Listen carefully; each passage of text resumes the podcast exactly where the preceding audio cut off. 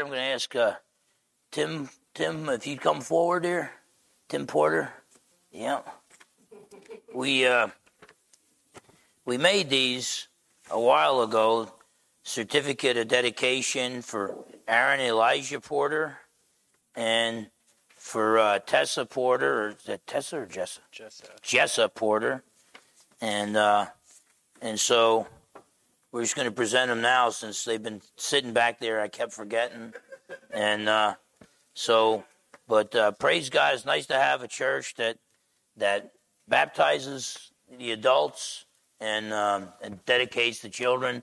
And so encouraged him and his missus. And so their home is uh, dedicated to uh, bringing up children in the discipline of the Lord. Uh, but, but God bless you.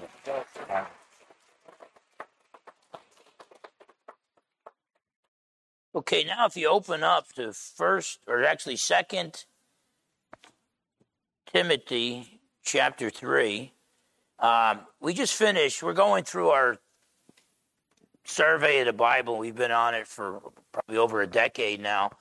And we finished up First Thessalonians. We'll be getting to Second Thessalonians probably later later this summer.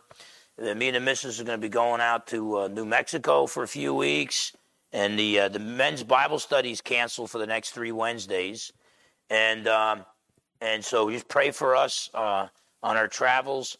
But I'm, I'm not going to finish this message on the coming persecution today, so we'll probably finish it when we get back, and what the Bible teaches about persecution, kind of a biblical theology of persecution, and um, and how what the Bible how the Bible says we should respond to persecution. And uh, so we'll be talking um, about that. And then we'll get back into our survey of the Bible in Second Thessalonians um, after, uh, after we're done with this. So if you open up there to uh, Second Timothy chapter 3, verse 12, and let's go to the Lord in prayer uh, one more time that he anoints uh, the, the preaching of the word. Father, in Jesus' precious name, we just love you, Lord. and we uh, we know that uh, there's a, a great division right now, a line between good and evil that is more clear now than any other time in our history. So that uh, one side claiming to be evil, uh, claiming to be good, claiming to be righteous, and yet they can promote such horrible, sinful behavior and um, and act like they're the good guys and all of a sudden, the Christians, those who believe the Bible, and even those who just believe in biblical morality, traditional values, all of a sudden we're being called the bad people. And so the line has been drawn, Lord. And I pray that you, you help us. Your word not only teaches us how to live godly lives, how to live for Jesus, but your word also teaches us how to die for Jesus if need be. And so I just pray, Lord, that. Uh, that the people who are here, you'd prepare them for the dark times ahead, knowing that at the end of this dark tunnel there is a light, and that is your Son, the Lord Jesus, and He will return and make things right upon the earth. So these people here, we're part of the remnant, and um, there's churches all over America and throughout the world that really do believe, and the gospel really is being preached.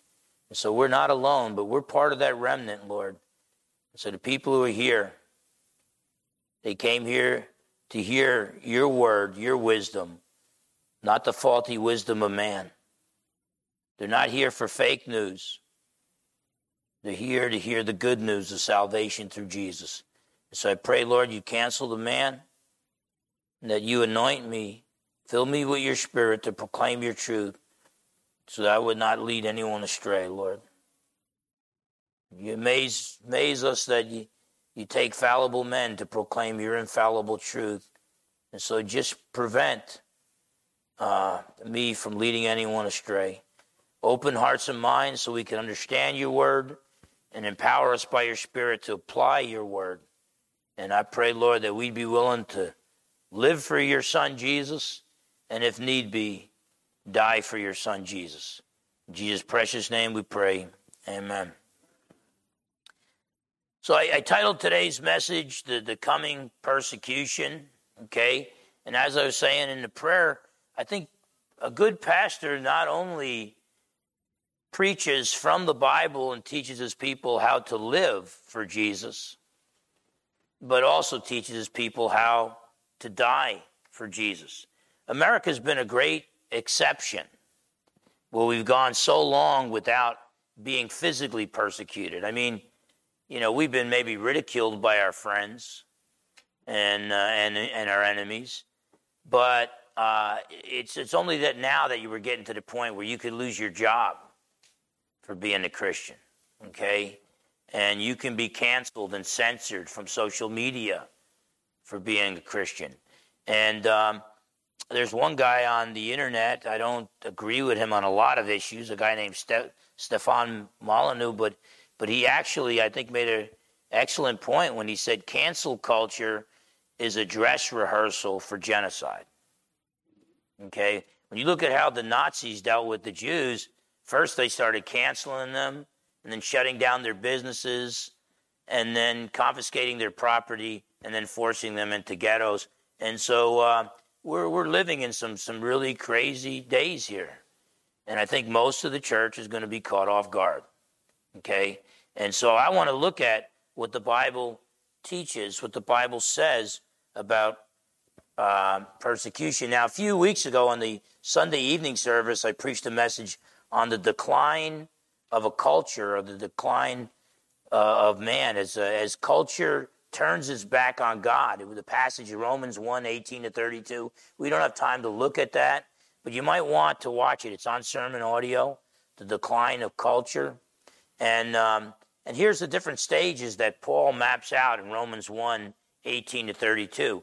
First, you know, God reveals his existence to us, the creator. We don't see the invisible creator, but we see the visible work of his hands. So we know that God exists. Yet, what does man do? Number one, we suppress the truth that God exists. Even though God makes it clear to us, we don't want it to exist, so we suppress that truth. We either become atheists or we invent uh, a more tame, manageable God, God that looks a lot like us. And uh, so the suppression of truth that God exists. Number two, then we profess to be wise, but we become fools. You reject the Creator God, you come up with foolish nonsense about how we got here, who we are, where we're going, what's right, what's wrong. And that's what we're, we're doing right now. Look at our universities and our elementary and and secondary schools, all the garbage that they're teaching, professing to be wise, but we become fools. Then we then we worship false gods, idolatry. God eventually turns us over to depraved minds and sexual immorality. And in Romans 1, Paul uses the example of male and female homosexuality as an example of that. Then uh, the, the sixth stage in the decline of a culture is widespread wickedness. And then the final stage is that we approve of evil and promote evil. The approval and promotion of evil. And that's where we're at right now as a culture. We, we Christians need to wake up and smell the coffee. Okay? We know when the coffee's brewing. We ought to also know when the persecution is brewing and um, and things are getting things are getting real real hot in the kitchen. What we're seeing is what I call the deification of the state, where the state is acting as if it's God. It's doing so much stuff that the church is supposed to be doing, and then it's acting like the church is irrelevant. It's a non essential business. The government can shut it down. I thought Jesus was the head of the church. Okay? And um, so the, the state is acting like it's God. Now, this has happened before, time and time again. Rulers wanted to be worshiped and things of that sort, and want to tell you what to think and what to believe, and don't just don't just legislate on behavior like you know murder and and stealing and things like that, but they actually want to change the way you think. Well, the government's playing God. Now, the ancient Romans did that, and you had to say Caesar is Lord, or and burn incense to the Roman gods and then you could worship your own God and your own religion. And uh, but if you refuse to do that, the ancient Jews said, "No, Yahweh is God, not Caesar." the ancient Christians, because they knew Jesus is Yahweh, Jesus is God, they said, no, Jesus is Lord. They weren't going to say Caesar is Lord. And so uh, uh, Christians were classified as enemies of the state or haters of mankind. It's like, look, we're going to bring peace if we can just all agree. Okay? And you Christians don't agree with us. You think salvation is only through Jesus. You're an intolerant bigot. You believe the way certain people live their lifestyles, that's sinful. When the government has deemed them to be wholesome lifestyles. I mean, you got Moms for Liberty now is classified as a domestic terrorist group, and all they are is mothers that don't want the public schools teaching little Johnny, encouraging little Johnny to become a girl. In Washington State, the the government, the, the, the schools have more control over the children than the parents do. So if a little kid wants to have a, a, a sex change or start getting hormone treatment and the parents object, uh, the, the children can be taken from the parents. Okay? This is what Isaiah said in Isaiah 5.20. Woe to those who call evil good and good evil. Okay? Now I'm here to tell you, I love you.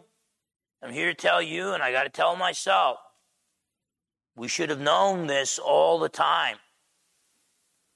From the day that I first trusted in Jesus for salvation, I should have known I, by trusting in Jesus for salvation, I'm declaring war in a spiritual sense on Satan and his demons and the billions of people they control on this planet. This is all part of the, the turf. It's all part of the deal. Okay? This is the norm.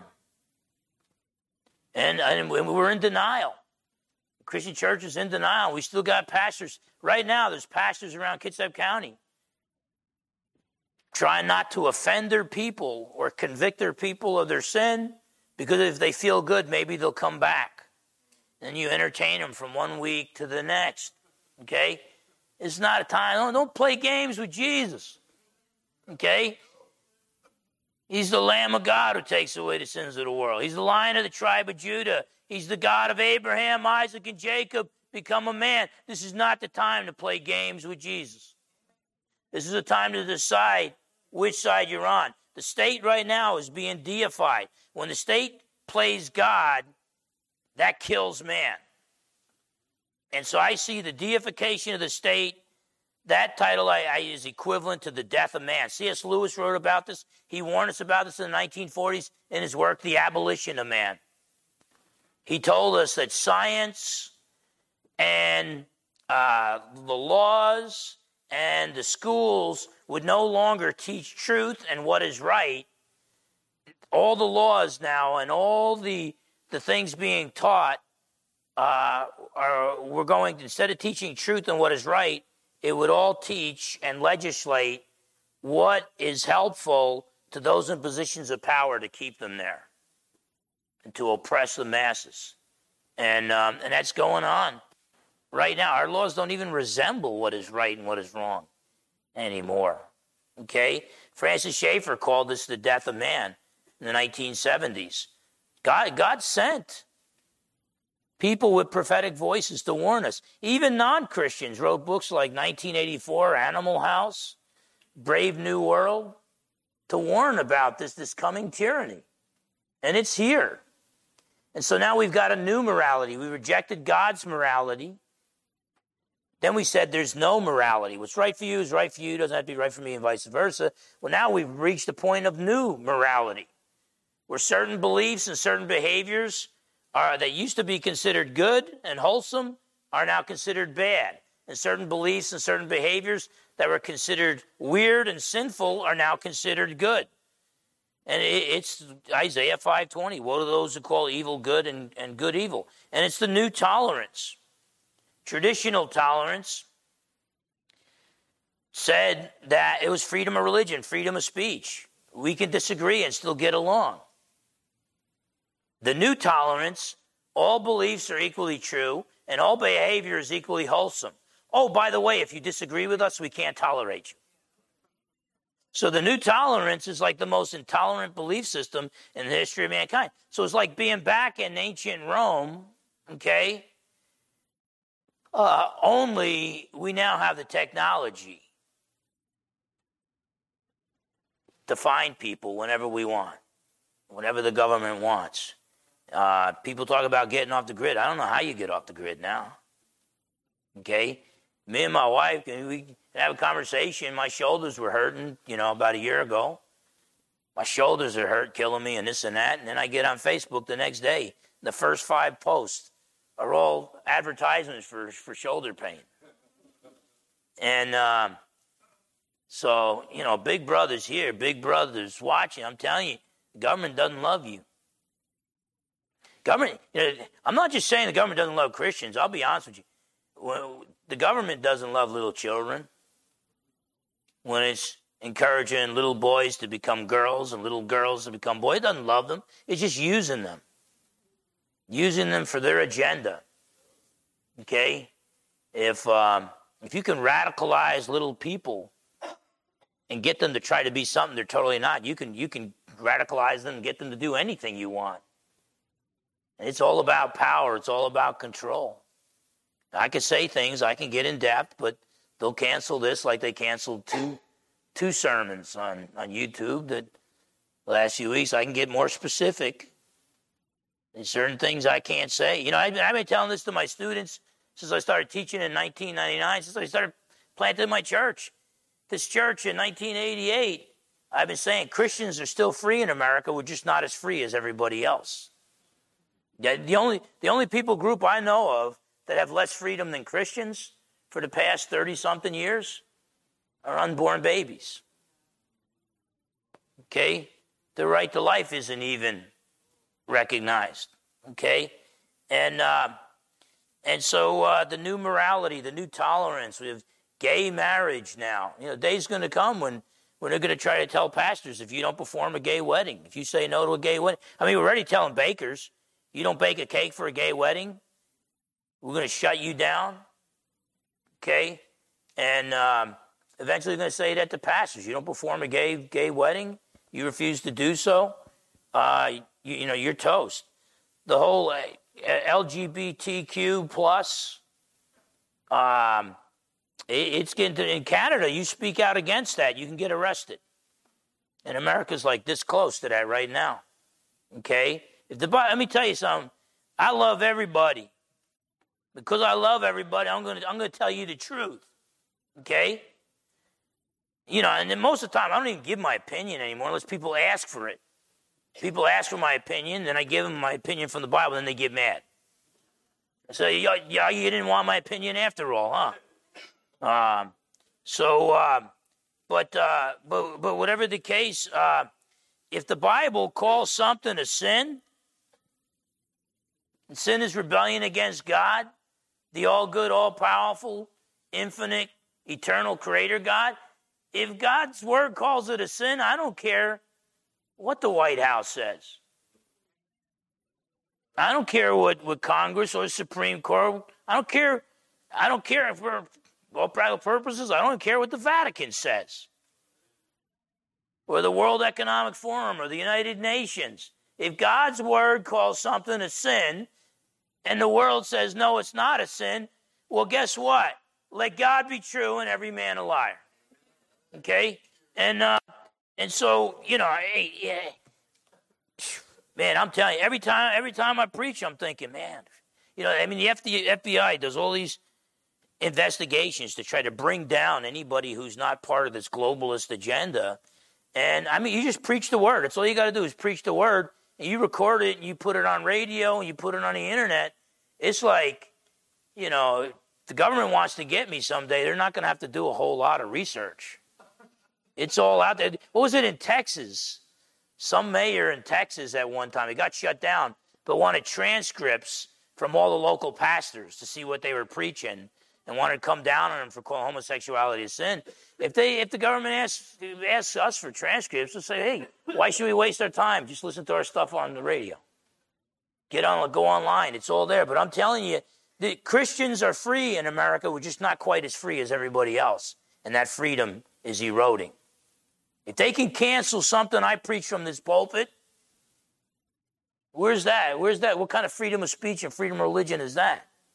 Okay, and uh, and uh, uh, abortion, the killing of unborn babies, uh, neo-Marxism, this this this idea of cultural Marxism, the oppressors versus the oppressed. And, and believe me, there are people being oppressed right now. They just got they're putting the wrong people in the wrong categories, and uh, and then child trafficking. You know, if child trafficking and and and pedophilia, if that's not such a bad thing, why are they so ticked off at the movie The Sound of Freedom? Okay, and uh, one article recently, uh, I, I, forget the uh, the newspaper, but they had a big article saying this is just a right wing conspiracy nut, conspiracy theory, the sound of freedom.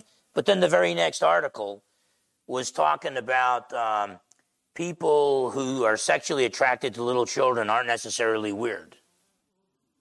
Okay? You, you tell me where, where we're going here. Okay? So we've exchanged biblical morality for pagan immorality. And by the way, pagan immorality, the pagans, when a society is really saturated with paganism, pedophilia is not usually frowned upon. We've opened the floodgate. Once you redefine marriage and you say two guys can get married or two gals can get married, where do you draw the line? So you're going to see a return of polygamy. There's already people pushing for pedophilia. There's, there's um, uh, uh, a push for bestiality. What are those who call evil good and good evil? So this, this persecution is coming. Christians are now viewed as intolerant, bigots. I said this a few weeks ago. I want to repeat it. Now, a lot of people talk about speaking truth to power, but usually the people who say that are left wing people that don't even realize that they work for the power and they're actually infringing on other people's rights. But I really think that we do need to speak truth to power. Now, by power, what I mean is the deep state, the global elitist, okay? Um, we've got to have the courage to say, hey, look, you're wrong. You're supposed to serve mankind, not enslave mankind. Okay? But that's where the power is. And the oppressed, okay, you know, the, the, non believers that are being lied to when it comes to the gospel. That's a form of oppression. Uh, victims of human trafficking, they're being oppressed. We got to speak up for them. That's what the Sound of Freedom is. Uh, pregnant ladies who are pressured to have abortions, they're being oppressed by being encouraged to have uh, uh, abortions. Un- unborn babies, they're the, probably the most oppressed. We got to we got to stand up for the helpless. Inner city impoverished people who are enslaved into poverty through the welfare system. We got to speak up for them. Tell them the answer is not the government. Don't don't turn to the government. The government doesn't love you. The government wants to enslave you. And um, children being taught falsehoods in government-run schools. They're being oppressed. Children deceived concerning their genders. Little little kids, little three, four, five year old kids. Man, I'm telling you, I'm I'm a big I'm a big fan of Christian education. I teach at a Christian school, but I'm even a bigger fan of homeschooling your kids. Okay? Um, it, it, it, it is just crazy now what we're doing. But uh, uh, uh, people addicted to drugs or alcohol. They need Jesus. And they're being oppressed. If we tell a homeless guy, uh, here, I'm the government, I'm here to help, here's some clean needles for your heroin. Here, we'll give you just enough food to get by. And here, we'll give you some extra money so you can buy more drugs. They're oppressing the people. Okay? But patriots, those who want America to stay sovereign, and don't want us to merge into a global state. We're being oppressed.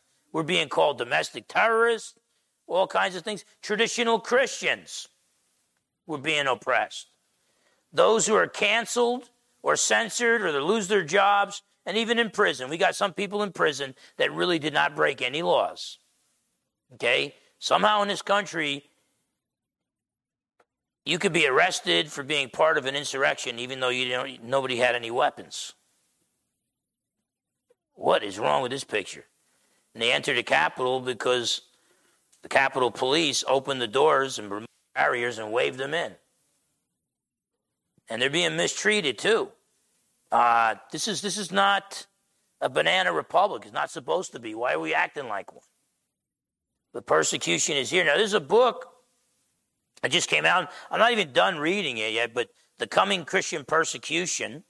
The Coming Christian Persecution by Thomas Williams. I believe he's a, a Roman Catholic scholar.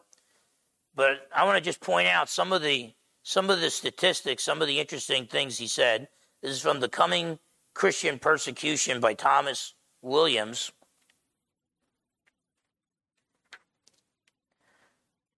On page seven, he points out that right now, 340 million Christians face high levels of persecution. These talking high levels. In America, we're not facing high levels yet, but 340 million Christians around the globe. By the way, um, I would argue that the African continent right now is way more Christian than North America. I mean, it's like 47% of Africans profess faith in Christ. Um, get Nigeria. Half of the people are Christian, half are Muslims. So, guess whose houses of worship are getting burned down and their children being kidnapped and sold into uh, sex and labor slavery? Boko Haram and other terrorist groups are doing that. But right now, uh, and this is uh, the uh, Open Doors and their watch list in 2021, but they said that by 2020, 340 million Christians now face high levels um, of persecution. Um, by 2020, uh, the year 2020, 4,761 Christians were martyred. Now, the number is probably higher than that because sometimes Christians get put to death, but it's considered more of a political thing. But just for their faith, 4,761 Christians were martyred. Um, right now, uh, out of 198 nations, 145 of them uh, harass Christians. Okay? And they're talking a higher level of harassment than we Christians are receiving here in America today. Uh, then uh, he lists the, the main uh, perpetrators North Korea, India, China, Syria, Afghanistan, Iraq, Syria, Pakistan. If you notice, some of those countries like uh, Syria, Afghanistan, and Iraq, uh, we've gotten kind of involved militarily. So we go somewhere, we drop bombs, and then sometimes we hang out for 20 years, we leave, and it gets worse than it was before we went there. So I think the founding fathers were right, saying, look, just mind your own business. You know, um, and um, we're, we're creating creating a, a mess. Uh, Williams points out that Voltaire and Edward Gibbon, two 18th century authors, they blamed Christians for Christian persecution. They said, look, if you had just, if the Christians would have just stopped saying look, only those who trust in Jesus for salvation are going to heaven, everybody else is going to hell. Stop saying that and just join the world community and we'll have peace and stuff. But these intolerant Christians just keep getting in the way. And Voltaire and Edward Gibbon's views are now becoming more and more popular that Christianity is the problem. A uh, few more things from this, this book by Thomas Williams. Uh, Wikipedia uh, has what they call an article on what they call Christian persecution complex.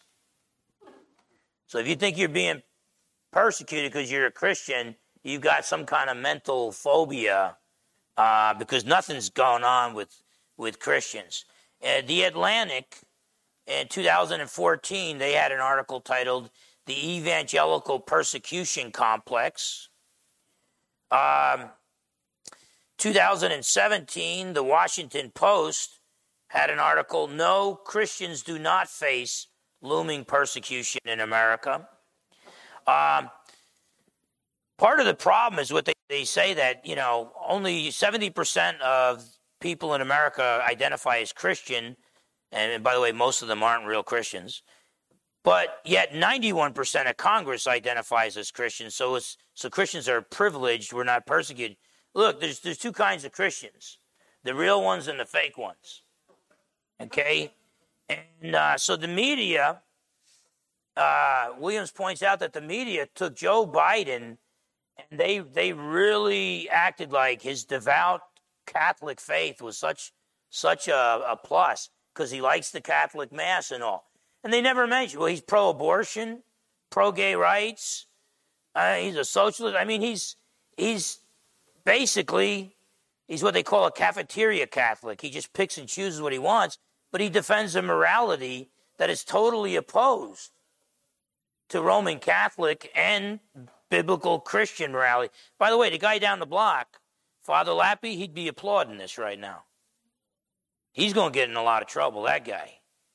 He's got guy, he's got people coming from Catholic churches far away because he's an anti-Marxist and he still believes in traditional morality. Now, I, obviously, I got a lot of disagreements with the guy. You know, veneration of Mary and the saints, and and the uh, the view that the host literally becomes the body and the blood of Christ.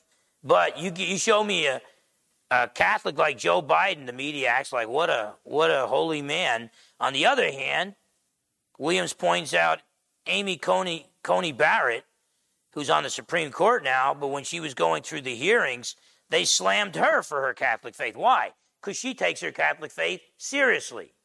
She's pro life. She believes homosexuality is a sin.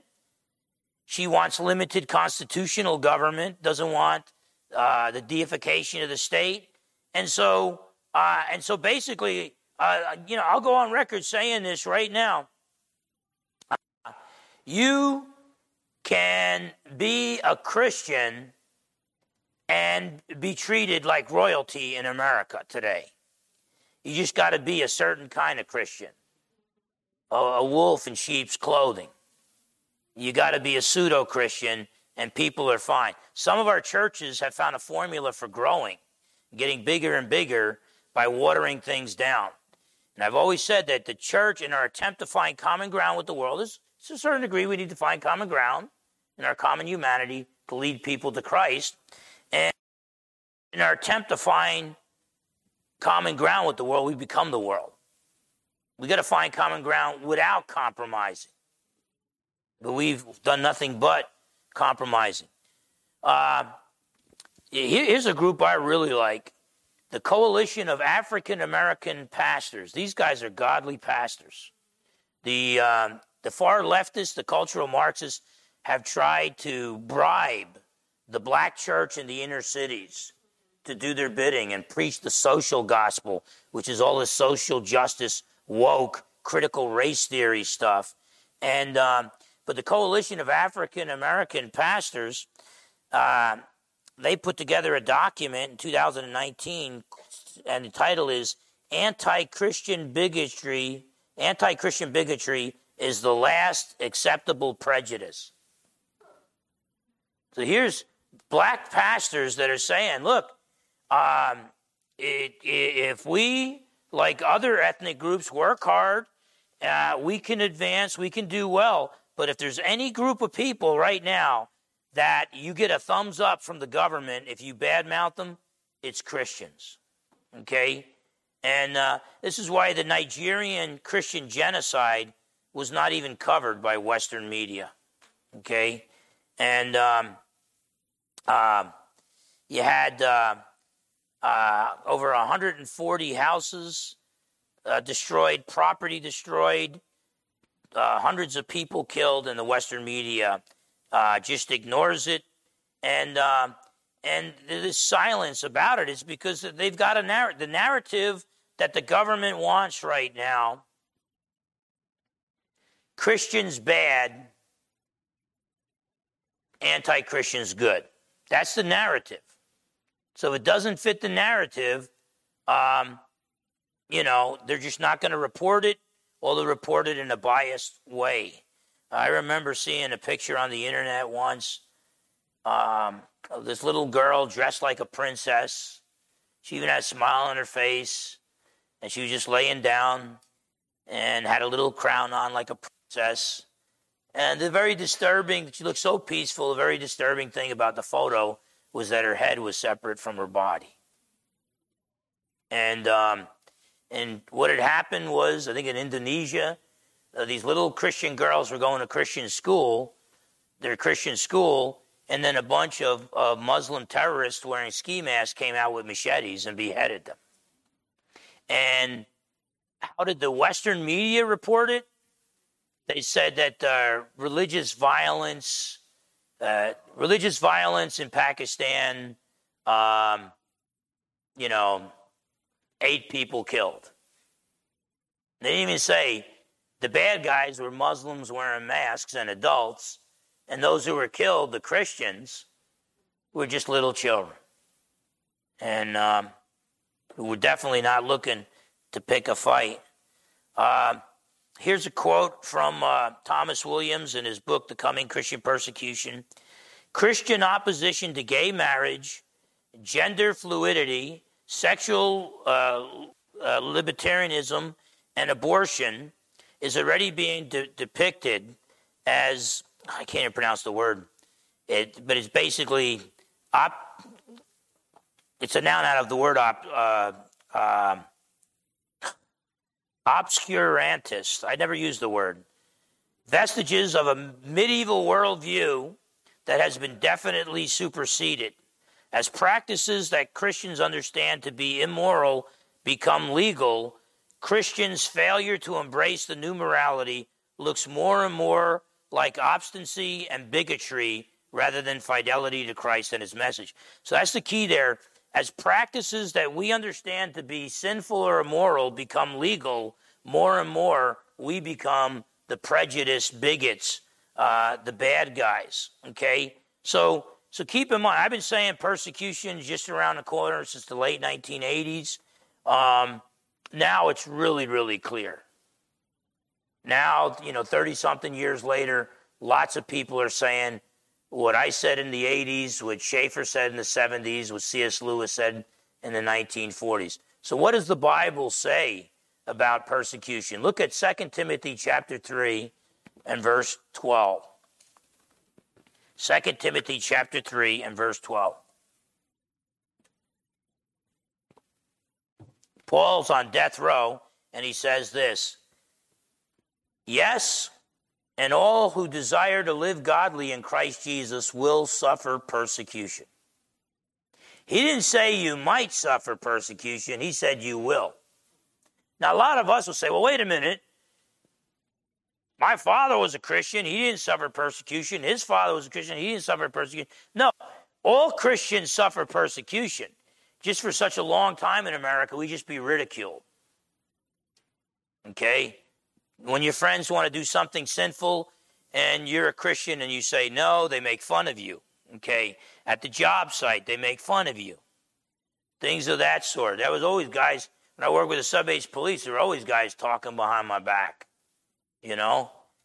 Uh, and then after I left and was full time with our church, and Pastor Shoup, a former sergeant major in the Marine Corps, when he died, um, first thing they did was get on the phone and call me and get me a pass and roll out the red carpet and have me go and pray with the guys, the guys who had bad mouthed me um, for years. And I had some guys that were just good friends, but uh, behind my back, a lot of them were bad mouthing me for being Christian. And all believers will be persecuted. It comes with the turf. If you're going to follow Jesus, look how the powers that be treated him. Why do, you, why do we expect any better treatment than him? Look at his apostles. Look at the treatment they got. You know, I mean, it's just like, look, it, we're the bride of Christ. But Paul's as much a part of the bride of Christ as we are. If they buried him with his head separated from his body, what makes me think I get I deserve better treatment? But Peter crucified upside down. Believe me, I'm not a big fan of pain. Okay? But if God's word says things that make me feel uncomfortable, I got to preach the uncomfortable. Okay? That's a problem in America. We're so comfortable. A lot of us who call ourselves Christians, a lot of us would choose comfort over Jesus. Who's your God? Comfort? Or the Lord Jesus, who is the real God of comfort? Okay? But before the resurrection, before the exaltation, before the glory, came the cross of Calvary. The suffering precedes the glory. We're called to suffer with our King. Look what Jesus said the night he was betrayed in John chapter 15. The Gospel of John chapter 15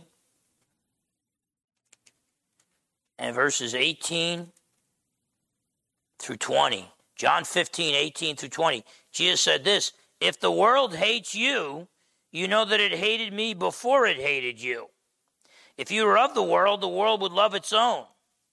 Yet because you are not of the world, but I chose you out of the world, therefore the world hates you. Remember the word that I said to you a servant is not greater than his master. If they persecuted me, they will also persecute you. If they kept my word, they will keep yours also. Now, when I used to do law enforcement I'd write a guy a speed ticket, you know, I walk up and I'd say, Good afternoon, sir. I'm Officer Fernandez, Sub Base Security Police. I was running radar. I clocked you in doing 35 and a 20. I'm going to need to cite you. I need to see your driver's license, vehicle registration. That was before they required the insurance, proof of insurance. And some guys would curse me out and everything. And it's, so, yes, sir, I need driver's license, vehicle registration. I would never get argue with the guy. They could curse me out and everything. And, you know, sometimes it was like Navy officers who thought they outranked me. Excuse me, sir, I'm a civilian. And, um, and I just take their stuff, write in the ticket, and then hand it back, and they go right back to cursing me. But see, what I understood was the guy didn't hate me.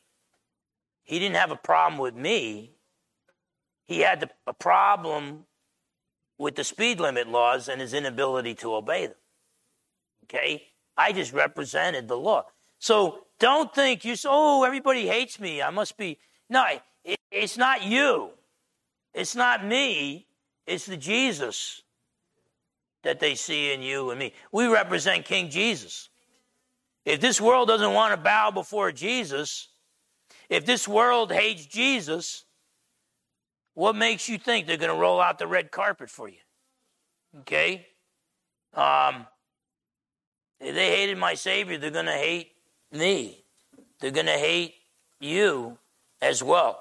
So that's the first point. All believers will be persecuted. Look at Matthew 10, verses 34 to 36. Matthew 10.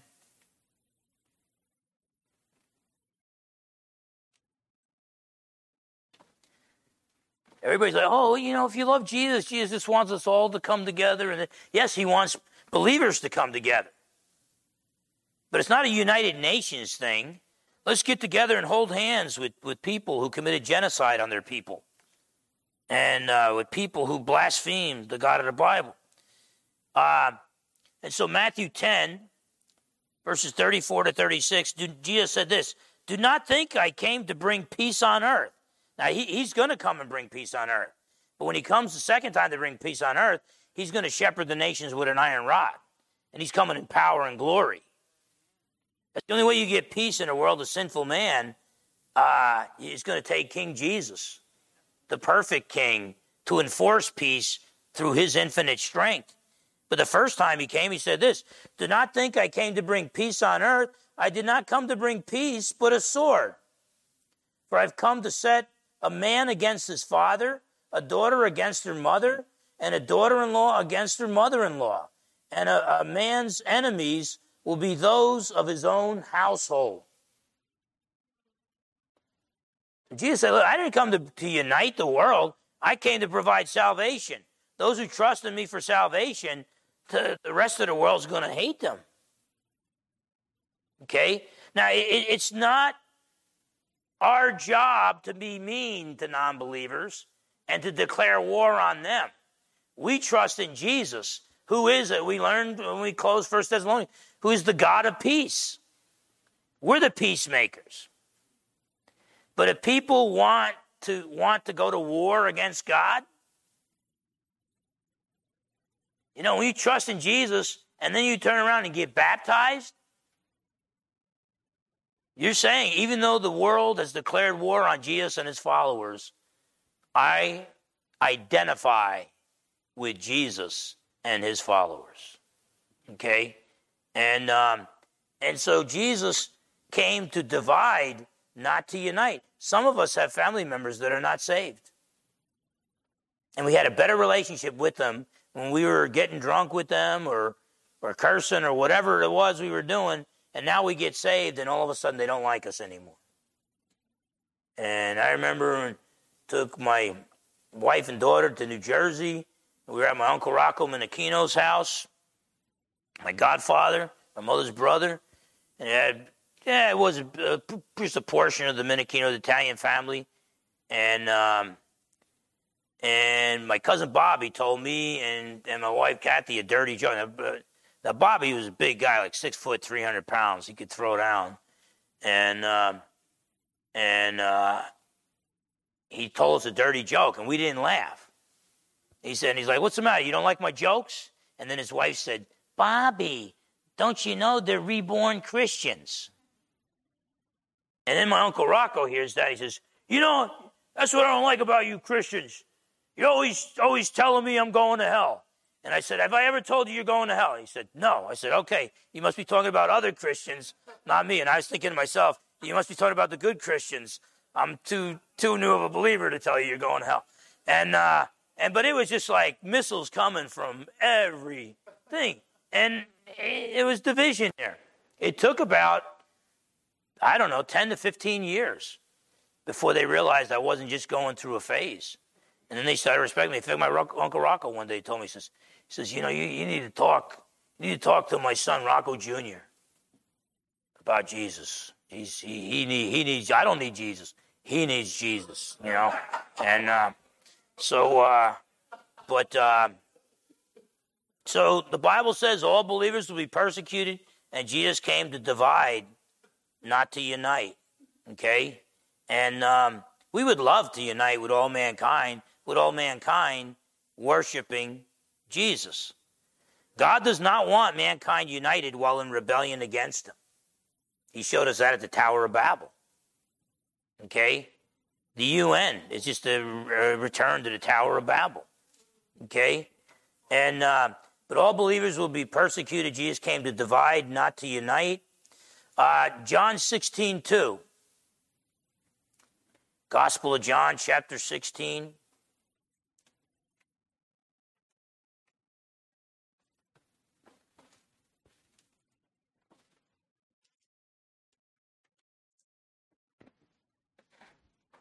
John 16, verse 2, again, this is the night that Jesus was betrayed. In John 16, 2, he told his apostles, They will put you out of the synagogues. The synagogues were the place where the Jews would worship, to study God's word, sing hymns to God, and pray. They will put you out of the synagogues. Yes, the time is coming that whoever kills you will think that he offers God service. You know, it wasn't too long from that day, and Saul of Tarsus was doing exactly that. Kicking Christians out of the synagogues, having them stoned to death.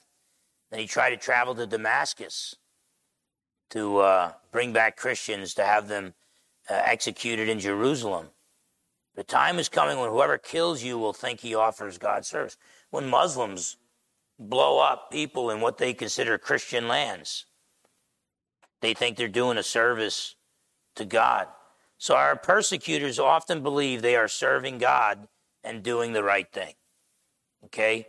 Now we're going to see, you know, the second half of this message that God calls us to just love them, pray for them, and turn the other cheek.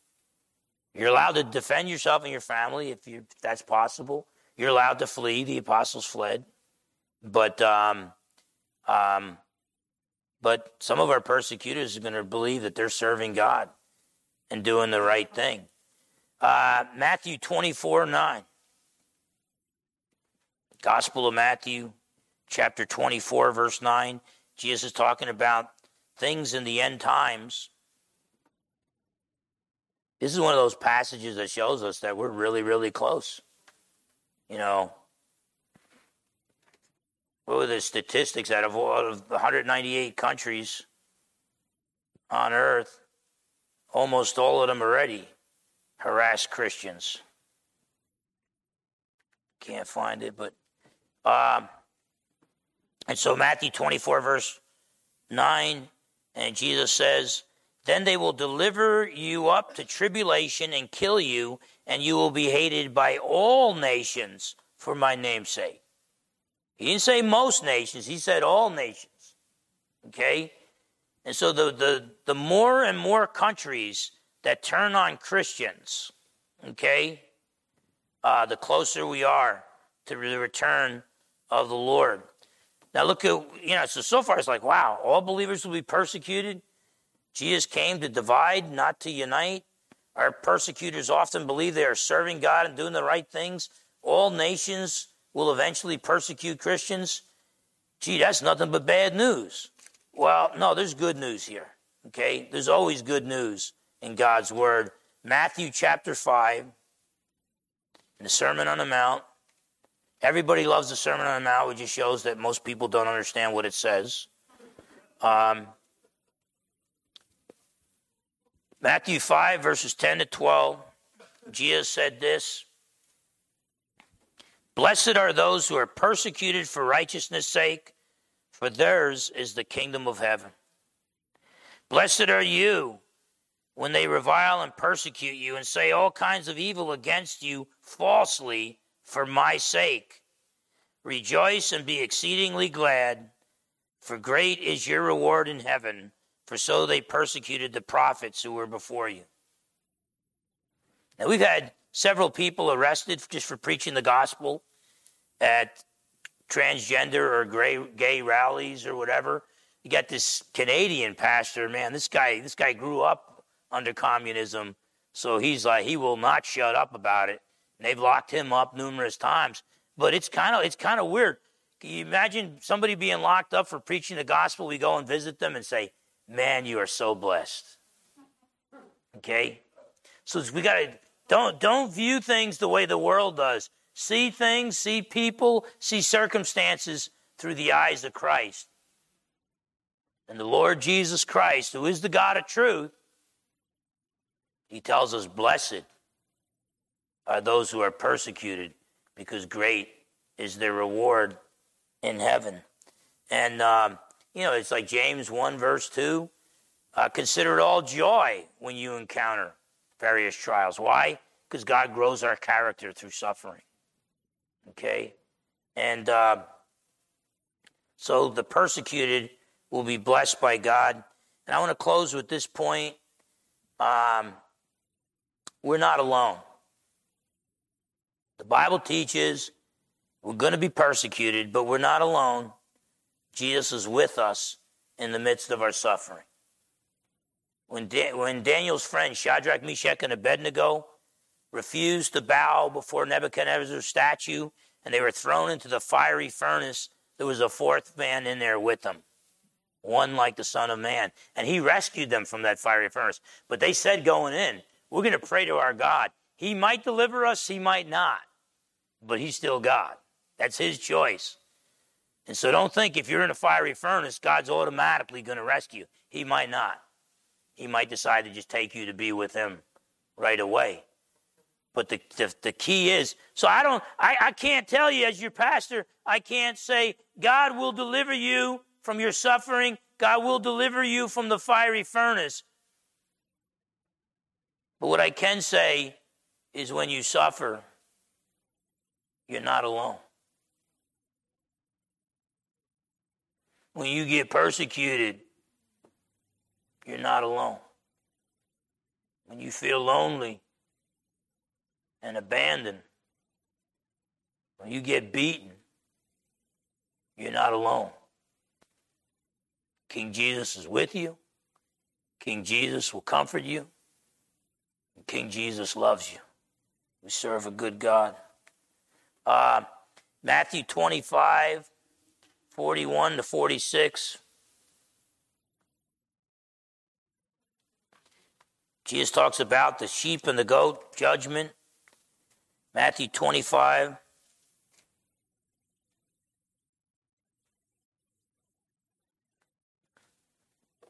Forty-one to forty-six. Then he will also say to those on the left hand, "Depart from me, you cursed, you cursed, into the everlasting fire prepared for the devil and his angels. For I was hungry, and you gave me no food. I was thirsty, and you gave me no drink. I was a stranger, and you did not take me in. Naked, you did not clothe me. Sick and in prison, and you did not visit me. Then they also will answer him, saying, Lord, when did we see you hungry or thirsty or a stranger or naked or sick or in prison and did not minister to you? Then he will answer them, saying, Assuredly I say to you, inasmuch as you did not do it to one of the least of these, you did not do it to me. And these will go away into everlasting punishment, but the righteous into eternal life. You see, you mess with Jesus' people, that's the same as messing with Jesus. Okay? Um, this is why Paul on the road to Damascus, we don't have time to look at it, but in Acts 9, 1 to 5, Saul of Tarsus, who we now know of as the Apostle Paul, he was going to Damascus to persecute Christians. He sees a blinding light. He gets knocked down. And he hears, Saul, Saul, why are you persecuting me? And Saul knew, hey, this is the Lord. This is Yahweh. Who are you, Lord? And Jesus says, I'm Jesus of Nazareth. Saul never persecuted Jesus. He was persecuting Jesus' people. You know what Jesus says? You persecute my people, you're persecuting me. Okay? By the way, that's the signs of a good leader. So many times, a good leader, you know, people will say, I, I, I like you, I, I, I, obey you. It's just uh, your, your right hand man gets on my nerves. And a good leader, you mess with my people, you messing with me. So don't, don't, don't leave church today feeling sorry for Bill Gates or Klaus Schwab or Joe Biden. Don't, don't leave here feeling sorry for yourself. Feel sorry for them. Okay? Don't feel sorry for yourself. Feel sorry, pity those who want to persecute you because they're not just messing with God's people. They're messing with King Jesus. You know, we had an expression back in Jersey you, you mess with the bull, you get the horns. Don't, don't mess with King Jesus. Don't mess with his people. And um, uh, we'll close with Hebrews 13, verses 5 and 6. Hebrews 13.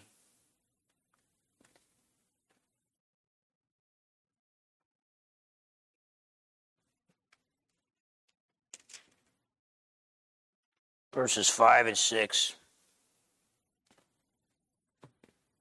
You know, Matthew 28 20, when before Jesus ascended to heaven, he said, Lo, I am with you always, even to the end of the age. King Jesus is with us. Hebrews 13 5 and 6. Let your conduct be without uh, covetousness. Be content with such things as you have, for he himself has said, I will never leave you nor forsake you. So we may boldly say, The Lord is my helper. I will not fear. What can man do to me? Okay? And um, so all believers will be persecuted. Jesus came to divide believers from non believers, not to unite. Our persecutors often believe they're serving God and doing the right thing, but eventually all nations will persecute Christians. But God says the persecuted will be blessed by God. And when we suffer, we're not alone. Jesus is with us in our suffering. You know, I um, there's one quote from this book. He quotes a uh, an archbishop who said something really interesting. Yeah, the late, no, a cardinal. The late Cardinal Francis George, Archbishop of Chicago, had some sobering words to describe the state of persecution in our day and the trend it is following. This is what this cardinal said. This cardinal has already died. I expect to die in bed. My successor will die in prison, and his successor will die a martyr in the public square. Let's wake up, Christians. Let's smell the coffee, and let's realize persecution is right around the corner. And I'm telling you, uh, we need to live for Jesus. A lot of times, guys will say, when things get bad, I'll be willing to die for Jesus. And I'll tell them, why should I believe that? When things are good, if you can't live for Jesus, what makes me think when things get bad, you're going to be willing to die for him? Okay? Right now, let's live for Jesus moment by moment, and day by day. Be filled and led by the Holy Spirit. Let's love people, even our enemies, and let's pray for them. And let's recognize that when that persecution does come, and it will come, when we suffer, you know, believers suffer just like the world suffers. The difference is when we suffer, we don't suffer alone.